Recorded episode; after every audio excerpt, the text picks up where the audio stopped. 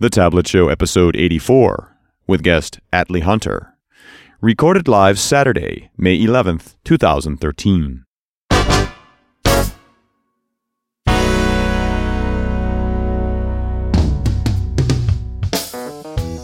From thetabletshow.com. It's The Tablet Show. Conversations about developing software for tablets and other mobile devices with your hosts Carl Franklin and Richard Campbell. In this episode, Carl and Richard talk to Atley Hunter about the portable class library. This episode of The Tablet Show is sponsored by Telerik, offering the best in developer tools and support. Online at T E L E R I K.com. And now, here are Carl and Richard. Thank you very much. and Welcome back to the Tablet Show. It's Carl, it's Richard, and Atley's here. We're all here. So, what's up with you, Mr. Campbell? I don't know. I, I talk on the internet, man. That seems to be my job these days. I have very little to complain about. It's always an adventure. so, you know Marc Maron, right? We went to go see him. Yeah. So he does that uh, WTF podcast. It was great to meet him in person. It was a great live show. That Margaret Cho was uh, was there, and they got into something hilarious. And there was so much just chock full of content. So, you know, I'm trying to reach out with, you know, podcasts. So I thought I'd listen to his podcast for the first time. And I proceeded to be barraged by 20 minutes of shameless self promotion.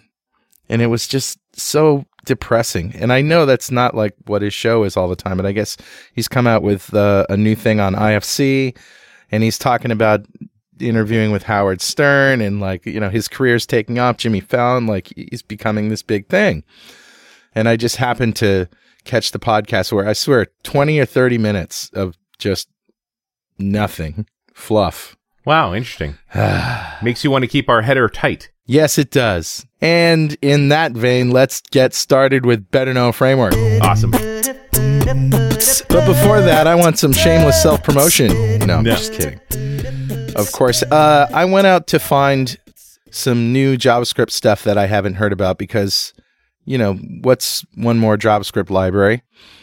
So I found this one called LivePipe, livepipe.net. And all I know about it is the samples that I see on the website, which are pretty cool Hmm. So what is LivePipe? Tabs, windows, text area, select multiple, rating, progress bar, scroll bar, context menu. Uh, LivePipe UI is a suite of high quality widgets and controls for Web 2.0 applications built using the prototype JavaScript framework. Interesting. Prototype. So there you go. And uh, it it looks interesting. I like I said, all I've seen is the demos, and they look pretty cool. Now, dude, did you notice the banner at the top of the page? It says Live Pipe has been deprecated no longer maintained. The pro- author now primarily works on Thorax. Yeah, it doesn't matter. You can still download. Yeah. you can still download and use it. Yeah, just because it's not being worked on by the guy who started it doesn't mean it's gone. Yeah. And of course, there's always Thorax.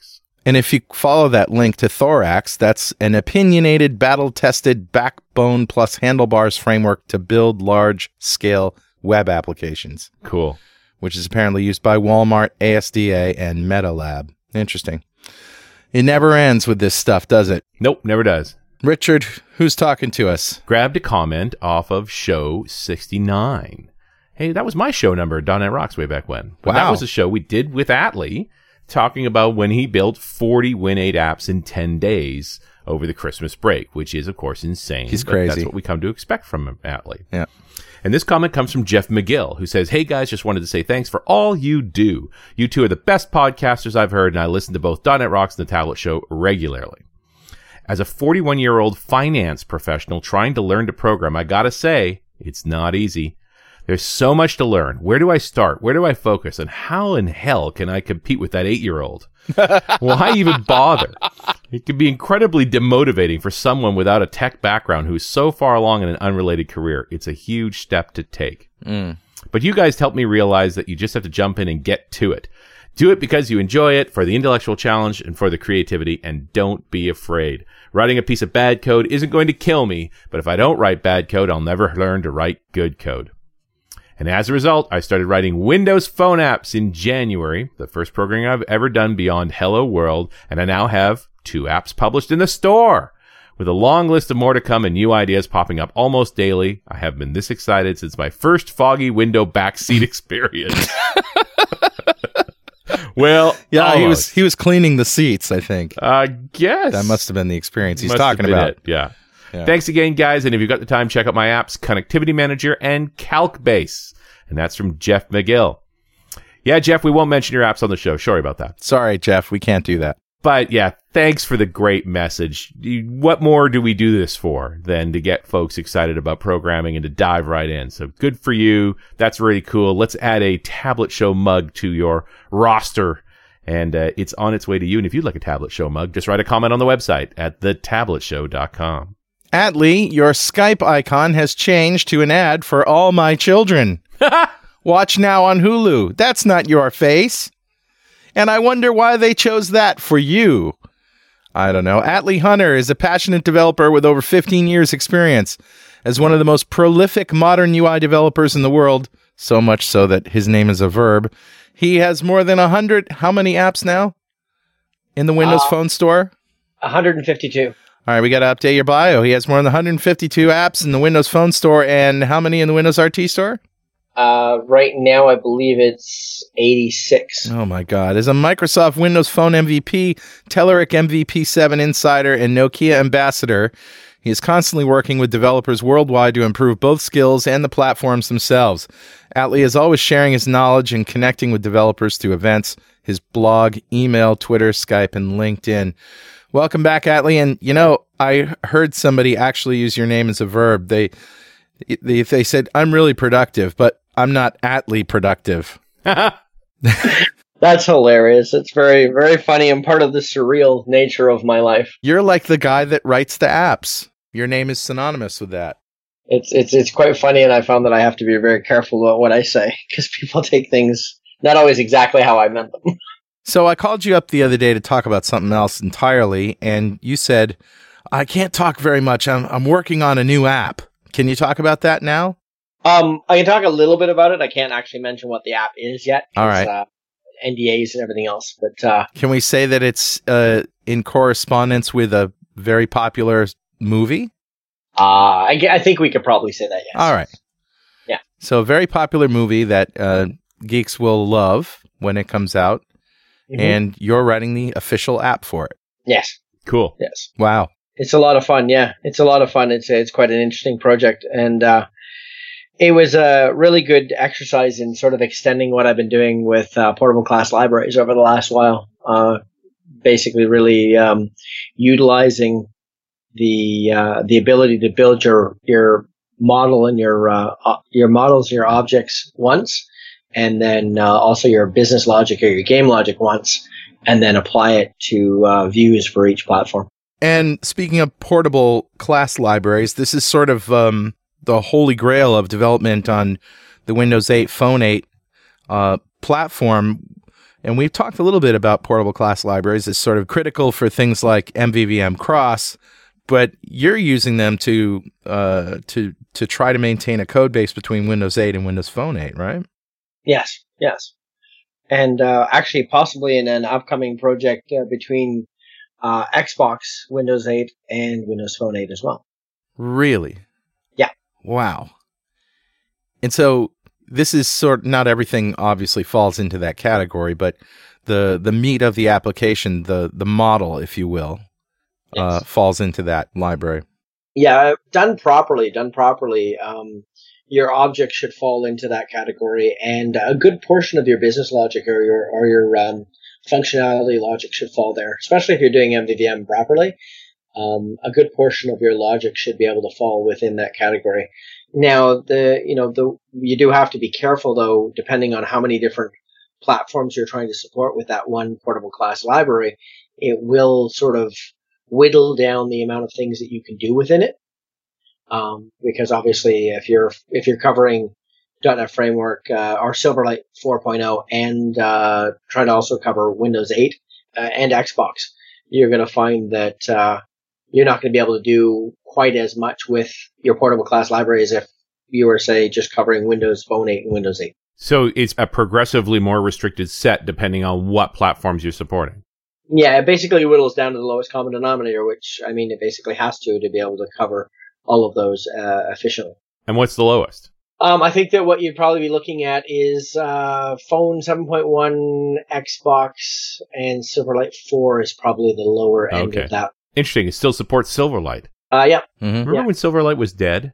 Yeah. I, I, I keep I, I tell people that it's actually joined the witness protection program. His name is C Sharp Damo and moved to RT. Right. All C sharp and XAML then? Yes, in these cases, yes. Uh, there's not uh, portable class library per se ability for JavaScript, um, as JavaScript isn't covered directly or accessing the uh, the phone uh, runtime uh, directly as it does in the Windows runtime. So it's not the same experience. Like you can write a phone application using HTML5 and JavaScript, but it's basically using the wrapper that comes in the SDK. So it basically comes very much like a, a PhoneGap type situation. So yeah, in the portable class library case, you're pretty much looking at uh, C sharp and XAML. Okay. I mean, that's that's fair. You know, we got to pick a language, one way or the other, and uh, you know, they, they seem to be the one that's most closely tied to .NET. So I guess the key here is just sort of figure out well what's in and what's out. From what I've seen and from what I've experienced, most uh, an awful lot is actually there. There's a there's a good portion of uh, your general object uh, abilities, and pretty much every type is there. The one type that I found that wasn't there that kind of surprised me and kind of bothered me in a couple of projects was the fact that images or bitmaps are not available. Really? Because they're accessed through different namespaces uh, in in Windows 8 and then in the phone. So they don't get carried on the let's say the system.windows or the system libraries. They're actually uh, windows.media on one and uh, media.xml on another. It ends up being uh, a different uh, access point, and you can't use conditional if statements or Right. conditional sorry, conditional compile statements. So in a portable class library, so you're sort of left handling your images through either URIs or um, or, or coming up with another way to sort of create that that link to an image. And you can't use conditional ifs because the goal here is one code base compiled to multiple platforms, right? Exactly, exactly. And I think that uh, I we're going to see going forward in in the the future versions of both OSs where it's going to come closer and closer together. But just right now at this point, there still is uh, some separation there, and and this is one of those cases where it's not a separation you would necessarily expect. Yeah, yeah. Well, and it, that just seems sort of odd that they would mishandle media like that when it's kind of an important thing in in Win 8 and Windows Phone. especially in a yeah, especially in a connected uh, consumption application, which is what most phone and most uh, tablet applications are. Yeah. Uh, they, they're very uh, image intensive, so it does yeah. It, and I like I said, it's it's caused a couple of issues in a couple of projects where I've looked at it and gone, oh, that would be so much better if I could have just included that in the model yeah. instead of having to handle create a helper class on each side to be able to take a URI or a, or even just a string and turn it into a URI uh, from either side. So, um, but overall, the portable class libraries have saved me a ton of time in being able to manage and create a really good manageable uh, code base to utilize in an application, and then pour, and then have it across both platforms. So it's made it it's made it incredibly helpful to the point where now even if I'm planning only to write the application for one platform or another, I start off in the portable class library for Hmm. a couple of reasons. Uh, one is it gives me the option later on Yeah. to to extend it out to another platform without any excess work. Um, the other one is it forces me to properly separate my concerns for MVVM. Right. Um, And it's interesting how much this MVVM pattern is landing in all these solutions. Because in the end, if you're comparing Win Phone to Win 8, is the only real difference the size of the screen? Um, uh, not really. Um, uh, I mean, at first glance, yes, the size of the screen, but it, there really is a, a workflow and a usability difference when you look at how uh, people use the two devices. Right. A phone is used much differently than a tablet is. Uh, phone is predominantly used with one hand. Tablet is usually used propped up or with two hands or, you know, with thumbs only. And there's, there's a bunch of different use cases that you have to take into account when, uh, when writing an application for a tablet that you don't necessarily have to worry about in the same, same depth with a phone app. So there, that's one of the reasons why you'll see also that the, the uh, they always say don't copy and paste your your XAML. Um, make sure that you're you're actually building your XAML separately for each platform because uh, you do want to make sure that the UI properly um, not only follows the the the layout and the standards of that particular platform, but also uh, that you're thinking actively thinking about what the use case is and how the user is going to use it and how it should be displayed to them. Yeah, and, and like I said, it's really the interaction pattern. How are they actually interacting with it? Yeah. What are the biggest challenges that you've had to overcome? Um, with with portable class libraries Yeah. or just in general? Yeah. Um, in portable class libraries, I think I found probably one of the biggest annoyances was actually the issue with with images being able to Yeah. not hold the images in my because it, it's in some cases has created huge workarounds or having to think of my architecture differently. So where I actually now I have an object plus a handler right. instead of uh, just having my object where I would have just gone and perhaps um, gone from my my um, from my RESTful service and collected the image at the same time when I collected the rest of it instead of basically having to hand that off to a helper class. I wonder why that is that uh, that bitmaps aren't included. Uh, like I said, I think it's just the, the namespaces are different, and because they don't allow you to use the uh, the conditional compiles, uh, you can't make that differentiation. But why are the namespaces different? That's that's the question. I, I honestly would be willing to say that it's a good, there's a good chance it's chalked up to the fact that it's just time. They ran out of time to Hmm. make all the changes they wanted to make in the namespaces. And, uh, I mean, there's a lot, there's a lot going on in .NET and there's an awful lot going on in those namespaces hmm that it's not a, a simple thing just to move a whole section, especially something as big as media. I would imagine that there's a lot more going on there that needs to be, you know, properly moved in, instead of just, you know, it's not just a matter of changing the namespace, I don't think. But that's, that's, for me, it's speculation. I, I just Yeah. look at it a logical sense and that's sort of what makes sense to me. And, and from what I've been able to see in other parts, um, that to me makes the most sense. And like I said, I expect to see in the next version or two that those things come much closer together. And as always, I try to write my code so that it's sort of looking forward and going forward. Um, I'm lucky enough that I'm not in the situation that a lot of developers find themselves, and I used to find myself my, as well, where I have to constantly think about supporting legacy. Uh, I'm I, I'm lucky enough to be working towards some of the the newer stuff and with some of the newer technologies, Mhm. and I sort of try to program forward instead of having to always program back.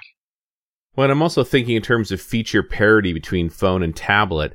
And, you know, with the no conditional if, how could I build, because I have those other interaction options with the tablet, I could be building some additional features in the tablet space, and I still want to do that. But I guess if I have a, a, a different view that activates some other services, that's just fine. You'll never have that view in the phone, so those features will never get used.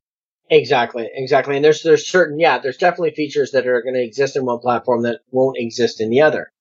So I, I can see sort of that separation, but it ends up in some cases I found that with uh, even with the portable class libraries, you end up with MV insert something else here M. Right. so model view, what the hell did I do model? yeah, model view and throw a controller in there model. Yeah. and a few piles of baling wire and Yeah. So I mean, eh, I'm looking. I'm looking forward to when they when they get these things more in line because I think that we're really. It, it's going to be a very good experience when you can when you can use the portable class libraries to their utmost. I mean, right now I think they're a fantastic tool, and like I said, it's where I start now with my programming as I actually start um, thinking about my objects and building my objects as a library, and then I build my my views on Mhm. top of that. Mhm. So, um, and I find that actually that sped up my development again on top of some of the other things that I've been doing. Uh, it's actually made it possible to develop even faster. So, and I'm always looking for ways to develop a little bit faster. So, no kidding. ah, well, you know, Here, I thought you were taking the slow approaches, and it, and that's what sort of surprises me. Here is like this does seem to introduce some complexity, but it, I guess it does. It is knocking down two birds at once, right? That you get to build for phone and for uh, tablet at the same time. but the funny thing is, it's not really introducing any complexity. It's actually telling, making you take out the pieces that when you're building something in MVVM, it's making you take out those pieces that should be separated hmm. and making sure you properly separate. You don't have the ability to put in elements that control the view in the middle of your model or in the middle of your view model. You have, uh, you basically handle your objects and your, your business logic there, and that's all you can do. So it actually helps you. Uh, it's, it's part of the, it, basically gives you no option but to write better MVVM code. Yeah, right. It, it's it's funny how you know that that's the same thing that happened with iOS when when it first came out because it had so few features. You were naturally constrained and didn't tend to get decorated. Like constraints keep things simple. Yeah, definitely. And uh, and yeah, yeah, I'm adding another library, but the thing is, is I would be writing the same classes and the same um, the same classes and the same structure, but just putting it directly into my application. Here, right. I'm just it into a separate library, which then allows me to make changes to that library and then support two different platforms at the same time, which then helps me to improve my support system. And, and and in the end, it ends up being all about um, code manageability, right? And, and, and application lifecycle. It, it really lends to uh, helping you with all of that. And I just I find that overall, I, I, to the point where I've even taken my my libraries that I use for all of my applications, and I've split them up as well. So now I have a portable class library that works between phone and Windows 8 for my general tasks, and I have a number of them that are going that are in there, and there's more going in all the time. And then I have my separate phone-based libraries and my separate Windows 8-based libraries. This portion of the Tablet Show is brought to you by our good friends at Telerik. Hey, can you ever have too many free tools to complement your development skills? I didn't think so. So, our friends at Telerik are giving you now more than 30 free products for application development, automated testing, agile project management, and content management. And we're talking free, free.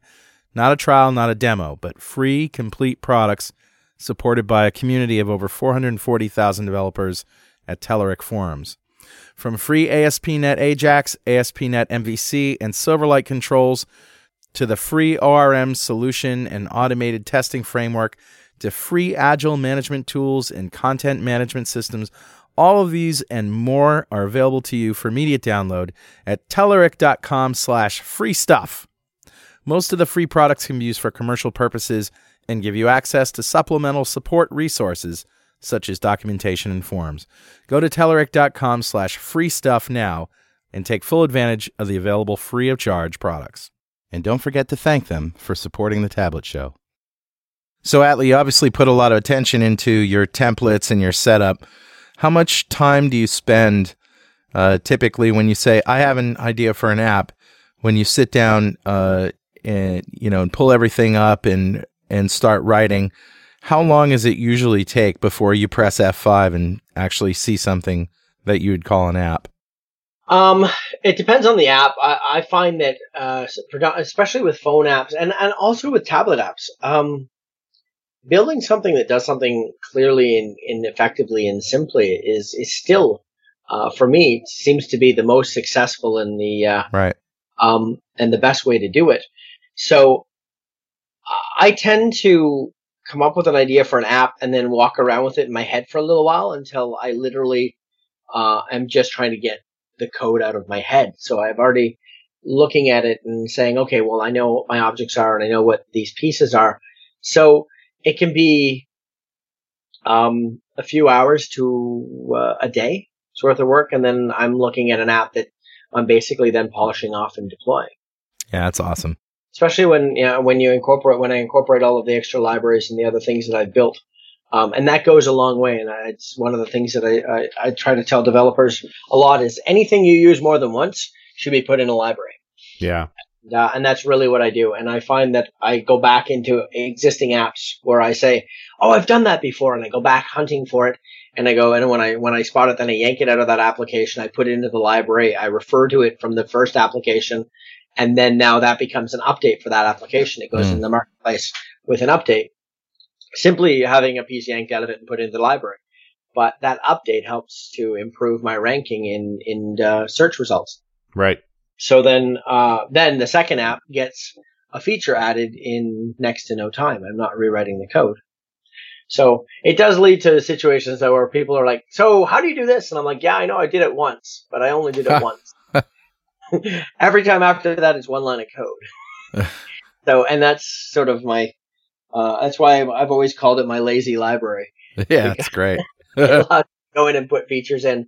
Um, like I've got a uh, a feature that allows me to figure out distance between two points, taking in the proper curvature of the Earth based based on the angle on the planet uh, between the two points. Hmm. And that's an awful lot of code, Yeah. but really good code. And uh, I've only ever had to write it once.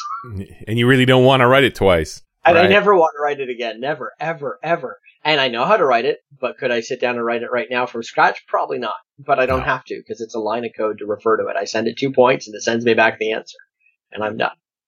So, and that's that's what's allowed me to create uh, the number of apps and uh, the the type of apps that I've been able to create. So your lazy library, where where is that? Just like a local cache of code somewhere? Um, well, I have, I have, um, it's actually now three libraries. There- There's a portable class portion of it that ends up getting included with all projects. And then there's the, uh, library that's either phone specific or Windows 8 specific. And what I'm working on doing is, uh, uh, around the end of June, end of July, I'm planning on releasing a compiled version of those libraries out, uh, probably to uh, Code Project and, um, and giving them to developers to use for free. And then, uh, once I've finished all of the other pieces that I want to put in it, then I'll probably send out the source code for it too and let people extend it and enhance it. That's awesome. How often do you, you know, the order that you build these things in? Because it feels to me like, especially when you're dealing with the phone, the view is so important. Like really thinking through the UI piece. Do you do that first, or you tend to construct a set of services first? Like how, where, how do you go when you're assembling an app?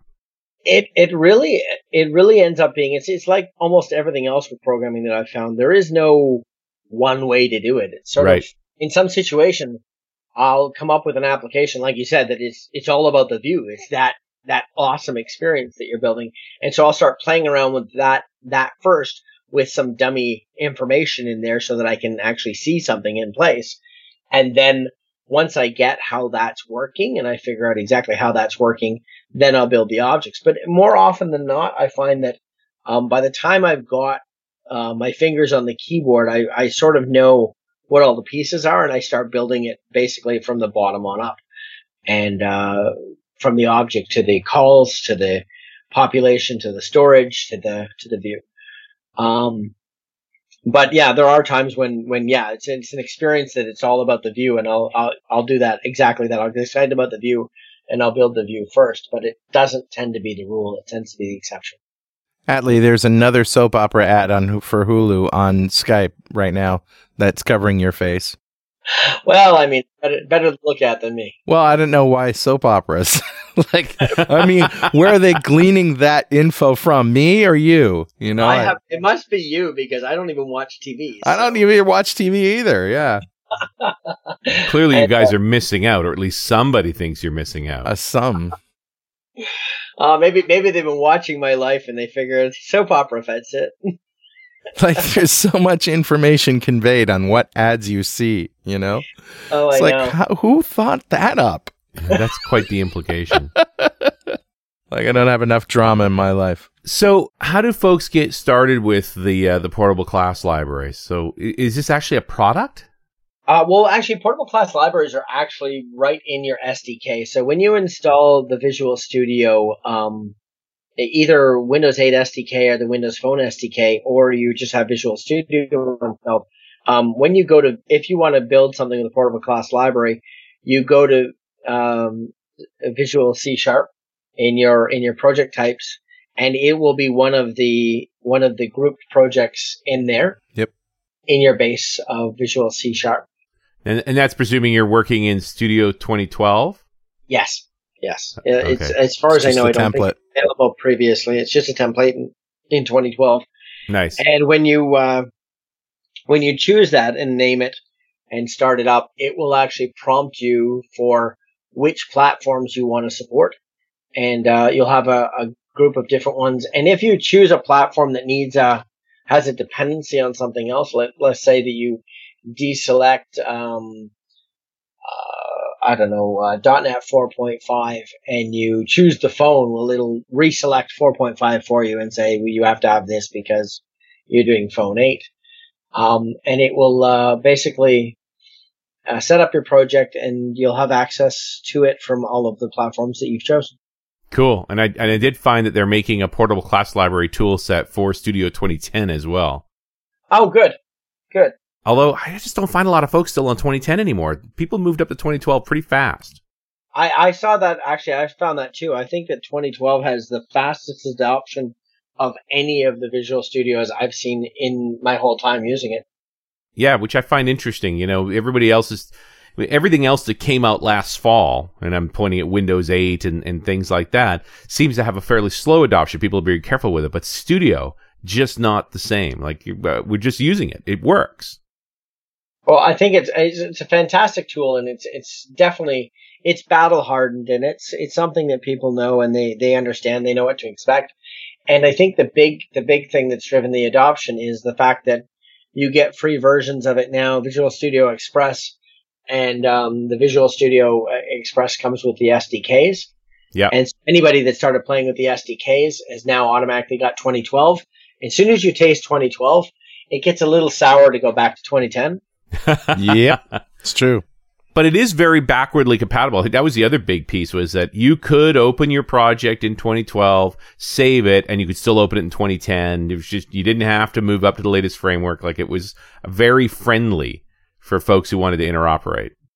It really was. Yeah, I, I think that it's probably um, that's probably gone a long way towards making it more comfortable because you know that you can always go back to 2010 if you want to.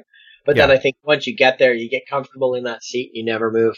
There's just so many nice little things in 2012. There really are. There's so many. There's there's so many things that uh, even things that existed in 2010 that they've just polished off and made that much nicer in 2012. So I, I found it. I found it really a pleasure to use. And do you use the light or the dark theme? I use the light theme. I've used the dark theme for a while. Um, but uh, I find that I tend to use the light theme just because I guess I'm just because I'm so old school. And mm-hmm. I mean, I was using this when it was Visual Basic. Sure. Yeah, me too. Right. So, I mean, I just, I remember that. And so I put in the, I put in the dark theme for a while and, and, uh, I find the other thing is I do a lot of talks and I do a lot of presentations. Yeah. And I found that I was switching back and forth from the dark theme to the light theme and dark theme to the light theme. I'm a, what the hell? I'll just leave it with the light theme now. Sure. Because, uh, the dark theme is a little harder to present with. Yeah. So I'm looking over the target platforms, and it sure looks to me like Xbox 360 is the limiting set because it only supports the core features in the in the platform class libraries. Yeah, I think that the uh, the Xbox libraries are the are sort of the lowest common denominator in that feature set. I mean, you'll find that you can do XNA based applications in Windows Phone 8, but it ends up being a, um, like like you said, sort of a, a, a lower feature set. Um, it does give you some really interesting and, and great abilities. I mean, I really enjoyed programming in XNA on um, on Windows Phone 7, and uh, I had a lot of fun with it. So I was uh, I was a little upset to to see that it didn't carry the same weight in Windows Phone 8 as it did in Windows Phone 7. Carry the same weight? I thought it didn't even exist. Um, well, no, you can still build things for XNA and XAML uh, in Windows Phone 8. It's just not as robust as it was, or it, sorry, it's not the only way you can build games in Windows Phone 8. There are a lot of options now in Windows Phone 8 on how you can build a game. Um, right. and some of the, some of the newer options are just, I mean, you look at XNA and you're like, oh, that was really nice then, but now I can use, like, I can use Unity. I can right. use, now I can do Direct 3D. I can use my own C++ libraries. I can do, you know, there's a lot of options. You have a lot of things you can do. So XNA went from being the way you write games to being one of the ways and maybe not not the best way in certain certain situations so. Yeah and it's true they definitely expanded the library but it sure feels to me like when we talk about silverlight being dead but it looks like xna is done. Except for uh, monogame which it is the low it, it that is what everything's based on in monogame. Which is really interesting. It is. Once again the mono thing. Irony irony irony Lots of irony. I know. So what's next for you, Atley? Well, um, I'm working on a, a couple of really. Uh, I've got a couple of really nice uh, sort of secret applications that I'm working on that uh, I can't really talk too much about, but I'm really excited about that are going to uh, take up tons of my time and and uh, tons of effort uh, going into the summer. But I'm going to be. it looks like I'm going to be insanely busy this summer, which I'm really excited about. Plus, I'm still looking at uh, releasing, trying to release another 150 apps on each platform before the end of the year. So, oh, good lord! Um, why Can not? You nothing stop this man. um, I'm just trying to get rid of some of these ideas. I mean, um, uh, if I get 300 apps in each platform, then that means I'll have put out 10% of my ideas. So, yeah. Which um, platform is making you more money? Uh, the phone. Interesting. Yeah. Interesting. Yeah. They only talk about maybe 10 million Windows phones out there, but there's 100 million Win 8 licenses. That seems contradictory. They're all using desktop mode. exactly, and I find I find that what you'll see, and and as more of these tablet, uh, or sorry, these touch uh, enabled laptops and and screens and desktops come out, I think that you'll see that will shift uh, a fair bit.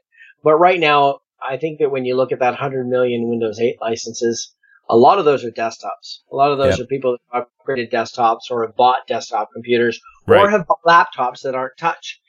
And uh, in a lot of the cases, when you um, when you look at some of these these Windows 8 apps, um, they work so much. It's so much nicer experience when you're using touch, and people aren't thinking of it as the the Windows, the, not thinking of the Windows Store. At least from what I've seen, they don't look like they're thinking as much about the Windows Store. Yeah. So I know that Microsoft's actively looking at how they can how they can change that story and how they can they can bring more people to the Windows Store and, and get those uh, downloads up. And I mean, there are some some apps that are doing you know fantastic download rates on the Windows Store. I just find personally my own situation is that um, I'm finding um, much more uh, much more money is coming from Windows Phone, and I've found actually that since Windows 8's been released, the Windows Phone development from from companies and, and corporations looking to develop Windows Phone apps has actually increased a lot. Hmm. Does, do you think the two have anything to do with each other?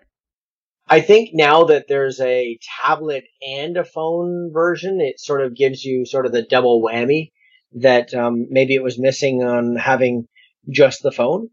Hmm. And so now you have, and I mean, you do have 100 million Windows 8 licenses, right? So that's right. a, that's a substantial base. So you'll find people are saying, "Hey, let's build the Windows Phone experience and the Windows 8 experience," and I'm seeing that a fair bit. And uh, the ability to do both relatively quickly with the portable class libraries is definitely a win. Hmm. Been making a difference. Yeah. Hey, where where does WinPhone Seven fall in all this now? Are you still building for it at all? Um, I actually just recently stopped building for Windows Phone 7. Um, my last, maybe my last 15, 20 apps, um, were for Windows Phone 8 only. Right. Uh, for, for previous to that, they were all for Windows Phone 7, 5. And, um, I still probably have about 12 or 13 that I haven't moved up from 7.0 up to, to and they're going to end up going from 7.0 jumping straight to 8. Is it because not as many people are buying Windows Phone 7 apps? Um, no, it's not necessarily that. It's just that um, Phone 7 apps won't run on Windows Phone 8. Well, yeah, but don't you think there's a lot more Windows Phone 7 apps still out there than there are the new 8 versions? Yes, but now that the uh, the 7.8 updates have come out, so a lot of the Windows Phone 8 apps will run on 7.8 right. device, right? Okay, so you could build if you build an app for seven for eight, it will run on 7.8 phones. Um, well, not every single app. Certain apps will still have an issue because there will be hardware issues that if your app uses things like NFC or some of right. the, the other okay. advanced features that are required uh, that require Windows 8, then no, they won't. Um, but uh, it you do have a, a, much better chance of having your application run on a Windows Phone 7, 8 um, device now that those ones are out. Um, also, you're seeing the logical the logical lifespan of a phone, a cell phone, is uh, is a year to two years, right? Right. Mm-hmm. Um, that coming, you know, with that coming to the end, I mean, I'm looking at some of my apps have been out there for two years now, so it's time to move them up to the later versions uh, and out of the uh, the version of phone that they were originally built for. I love my I, I have my little Nokia 800 still. I'm off to Europe for a couple of weeks, and that's an unlocked phone. I'll get a local SIM for it, and then I have my 920, but it's a locked phone. Even if I got it unlocked, I think I'd still because it's of LTE and stuff. It just won't work well in Europe. It's nice to have the two phones. Yeah. So I'm gonna keep with this. I'm gonna keep having a 7.8 in my life for a while. Oh yeah, no, I know, I know a few people that are that are really love the the smaller form factor of that phone, and they they're gonna they're gonna have that phone for a while. And not everybody's gonna upgrade uh, immediately, right? I mean, we live in a, a society where uh, we're a little more opulent, and we have uh, we replace things a little faster than other parts of the world do. Mm. But uh, you have to you have to be aware of that. But I definitely don't. I wouldn't tell people not to develop for 7.5 because 7.5 is still a very viable platform. And like you said, there's a, a, a, vast number of phones out there that are still 7.5 phones. Yeah. Or 7.8. Although it does seem like you start to see serious sales numbers coming out of Nokia now. Millions yes. of phone 8s going out, right. mostly yeah. 920s. So uh, it it seems to me like pretty quickly the seven phones are just going to be overwhelmed, yep. and after two or three years, that they're just going to be gone. Yes, yeah, and and that's that's sort of what I'm working on, and I have to, um, with the number of apps that I have, I have to sort of gradually start doing that because if I don't and try to do it all at once, it's uh, it's quite the undertaking. Yeah, for sure. Well, I think that's a show. Atley, continue being amazing and inspiring all of us in the trenches here to uh, to get Atley productivity. you want to get at your level. Well, thanks. And like as I've as I've always said, I'm always willing to uh, to help developers in any way I can. So I try to keep in contact with them as much as possible. And uh, I do talk to a lot of people from all over the all over the world actually now. It's really really awesome, and I really enjoy it. And uh, thank you. I really enjoy your support, and uh, I really enjoy your show. Thanks. Thanks again. We'll see you next time on the Tablet Show.